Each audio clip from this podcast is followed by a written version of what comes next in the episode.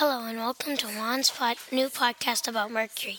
I think Mercury is cool because it's so shiny, and well, I'll leave my opinions to myself, but you can find Mercury dripping from the walls of caves in Almaden, Spain.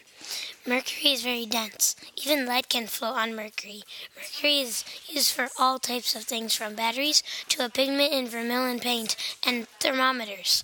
Mercury's is also used in light bulbs, but is also very toxic and slowly poisoning everyone that touched it.